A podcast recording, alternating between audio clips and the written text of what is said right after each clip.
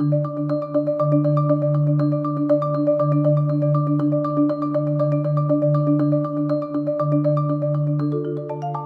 recent episodes of Vital Science, we have heard about the incredible work being done to develop new cell and gene therapies for diseases like Huntington's, multiple myeloma, and epilepsy. But in order for a given treatment to make it from the lab to the hands of patients, several raw materials are needed, the most critical being cells sourced from human donors. Where do these donations come from? And will there be enough supply to sustain the expanding pipeline of groundbreaking treatments? I'm Chris Garcia, and in this episode of Vital Science, Gina Mullane speaks with Candice Givens of HemaCare about the important work of donor recruitment.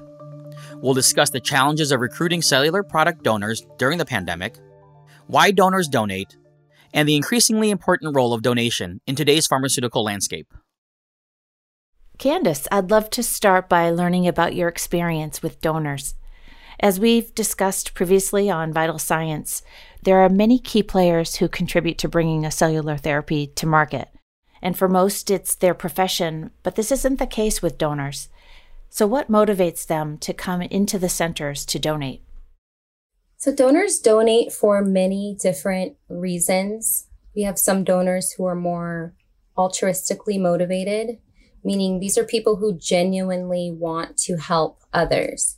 And they may self identify as being a donor, which means if you were to ask them to describe themselves, they might say, I'm a yoga enthusiast. I am a dog mom. I'm a blood donor. So they really have made a point to self identify themselves as a donor.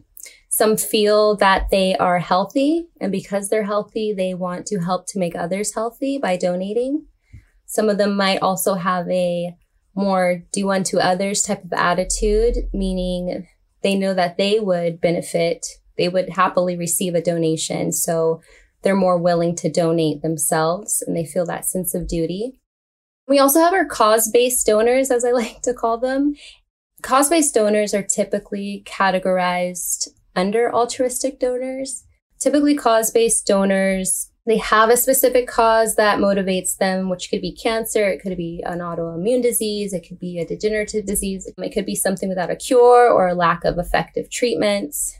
Um, but either way, they have some type of personal connection to the cause or disease that they're donating for. It could be because a family friend or a family member um, had a personal connection to it as well. So this is really their way of giving back.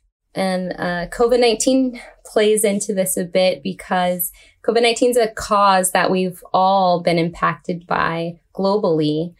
And due to the impact of the pandemic, it's made some people more motivated to donate to help advance research than previously before.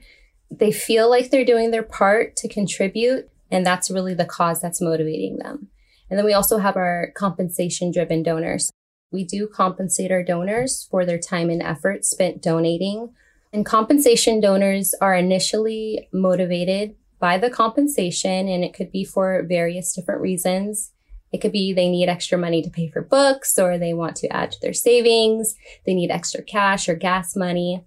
But I think what's most interesting about compensation driven donors is that they might start off with compensation being the driving force. But once our donor recruitment team starts to educate them on the bigger picture and the significance of their donation, they kind of transition into a more cause based donor or at the very least, a more informed and intentional donor. So they can become more invested in the role um, of being a donor, which really helps. This is the start of the donor nurturing process because when you give them a greater sense of purpose, they're more likely to return and continue to donate with you.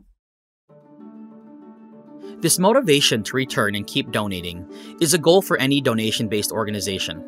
But when it comes to cell and gene therapy, it can be a critical component of simply maintaining the supply chain. Human cells and tissues are the raw materials needed to research and develop next generation therapeutic drugs. These materials are challenging to manufacture, and depending on the therapy, we know they must be sourced from human donors.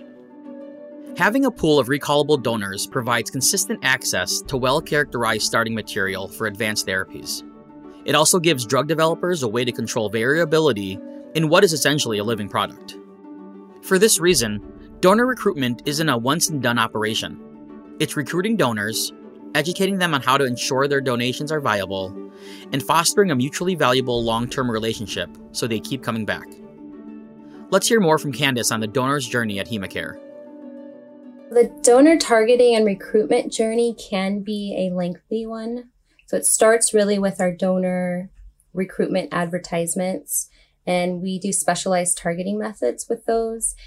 Those ads produce what we call donor leads, which is someone who's interested in donating and wants to be contacted. Our donor recruitment team then contacts the prospective donor and conducts an over the phone pre screening. If they pass the over the phone pre screening, we schedule them for an on site pre screening, which involves drawing blood samples, a small scale physical, and a health assessment. And qualified donors from there are introduced into our donor program and we schedule their first collection. After the first collection is successful, then they're eligible for another collection, which is about five weeks later. So the total process from targeting to first donation, it takes about seven to nine weeks from initial contact. And what makes a good donor? In general, a good donor is a healthy donor.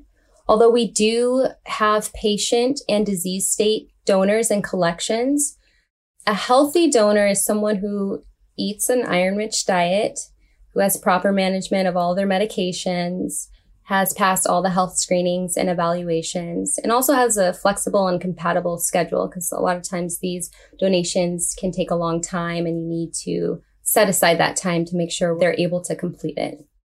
A patient or disease state donor might have a specific disease or disorder that we're collecting for, and they have very specific guidelines and medical requirements to meet.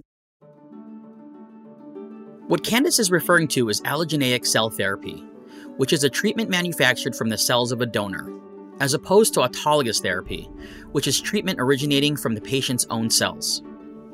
As she mentioned, allogeneic therapies can have very specific criteria for donation.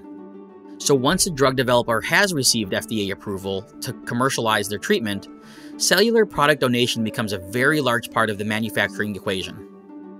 If you want this product to be on the market for 10 to 20 years, then you'll ideally want donors who are willing and able to contribute for the long haul.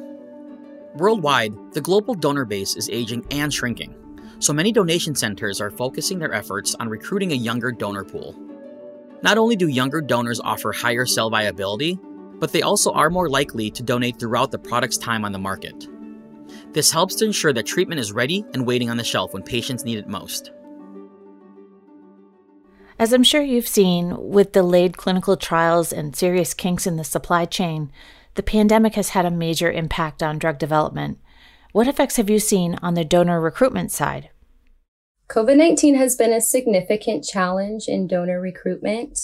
Donors in general, they're scared, they're concerned over unnecessarily exposing themselves to COVID 19. They have concerns surrounding their white blood cell count and their potential to fight off a COVID 19 infection. Sometimes we have to set up exclusive appointments for the donors to inspect our facility and to review our COVID 19 protocols just to put them at ease. And again, trending topics a lot of times do affect um, our donor leads and appointments. So, for instance, Delta variant was trending for like eight days straight on social media. And during that time, we had several canceled appointments, and we had a marked decrease in our donor leads. Delayed and canceled donation appointments have the potential to spell disaster for drug developers, especially in the case of dedicated donors. Dedicated donors are assigned to a research program based on specific physiological, demographic, or lifestyle traits matching the program criteria. HemaCare clients can specify the number of donors they would like assigned to their pool based on current or projected program needs. They can also request donations on a certain schedule to support the project development timeline. This is why it is so important for donation centers to maintain a healthy pool of reliable donors and backup donors in the event a scheduled donor cannot proceed with collection.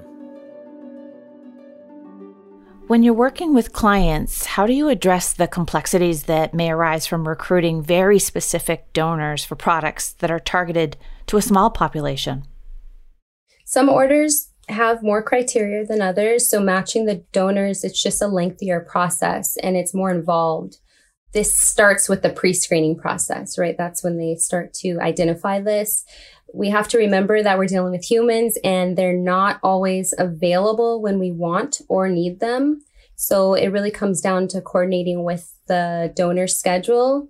They might have work issues, you know, babysitting issues, everyday life issues, and we also have to coordinate with our customers based on the donor's availability. So I'm hearing that building and nurturing relationships with prospective donors is critical, and not only as an advocate, but as a reliable and recallable donor for future donations. How do you educate donors on the donation process? We educate our donors on the donation process by way of constant communication and relationship building um, via our team. So we call and text our donors to inform them about the donation process and what to expect.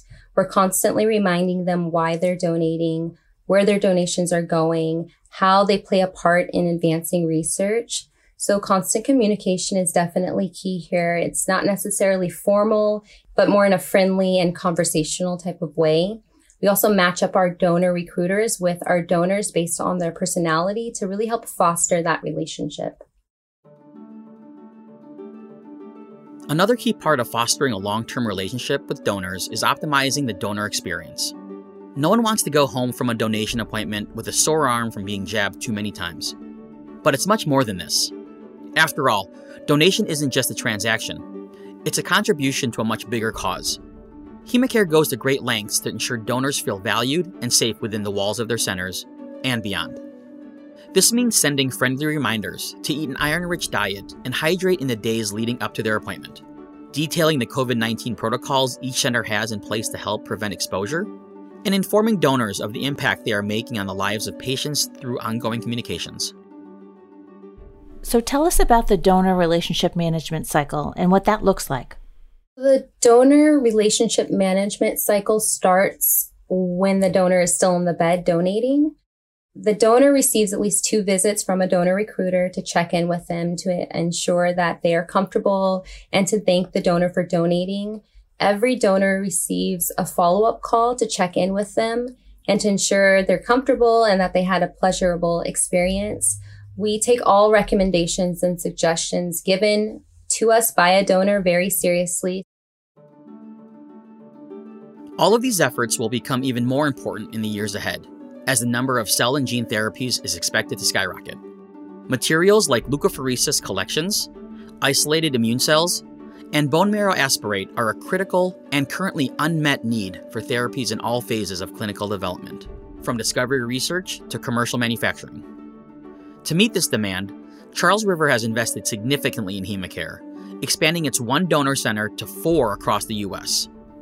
Now comes the challenging work of keeping donors coming through the doors. Pre pandemic, donors were often found through tabletop marketing at events and signage on public transportation.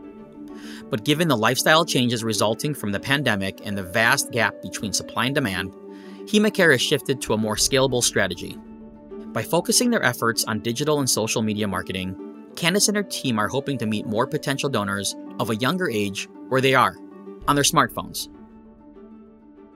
The cell and gene therapy industry forecasts considerable growth in the years ahead. How will the industry meet the growing needs of customers?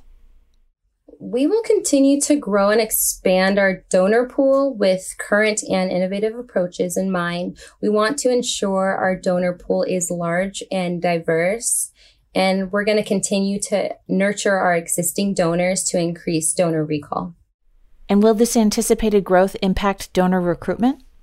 Definitely, because as the demand um, increases, so does the supply. That's why we really want to stay current with what's trending and with our forecasting capabilities, whether it's social media, um, if that's still trending a few years from now, or it's the next big thing, we want the ability to pivot as necessary.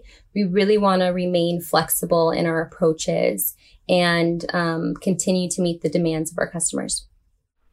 Thank you so much for the time today, Candace. I'm so glad we were able to tell the story of these donors. They're really the unsung heroes behind these breakthrough therapies. I hope those listening are inspired by your words and consider donating themselves if they're able. My pleasure. Thank you so much for having me. In our next episode, the first of the new year, we'll catch up with one of our early guests on Vital Science, the team at Amylyx, to hear about their upcoming NDA for a novel ALS treatment. Until next time, thanks for listening and happy holidays from the team here at Vital Science.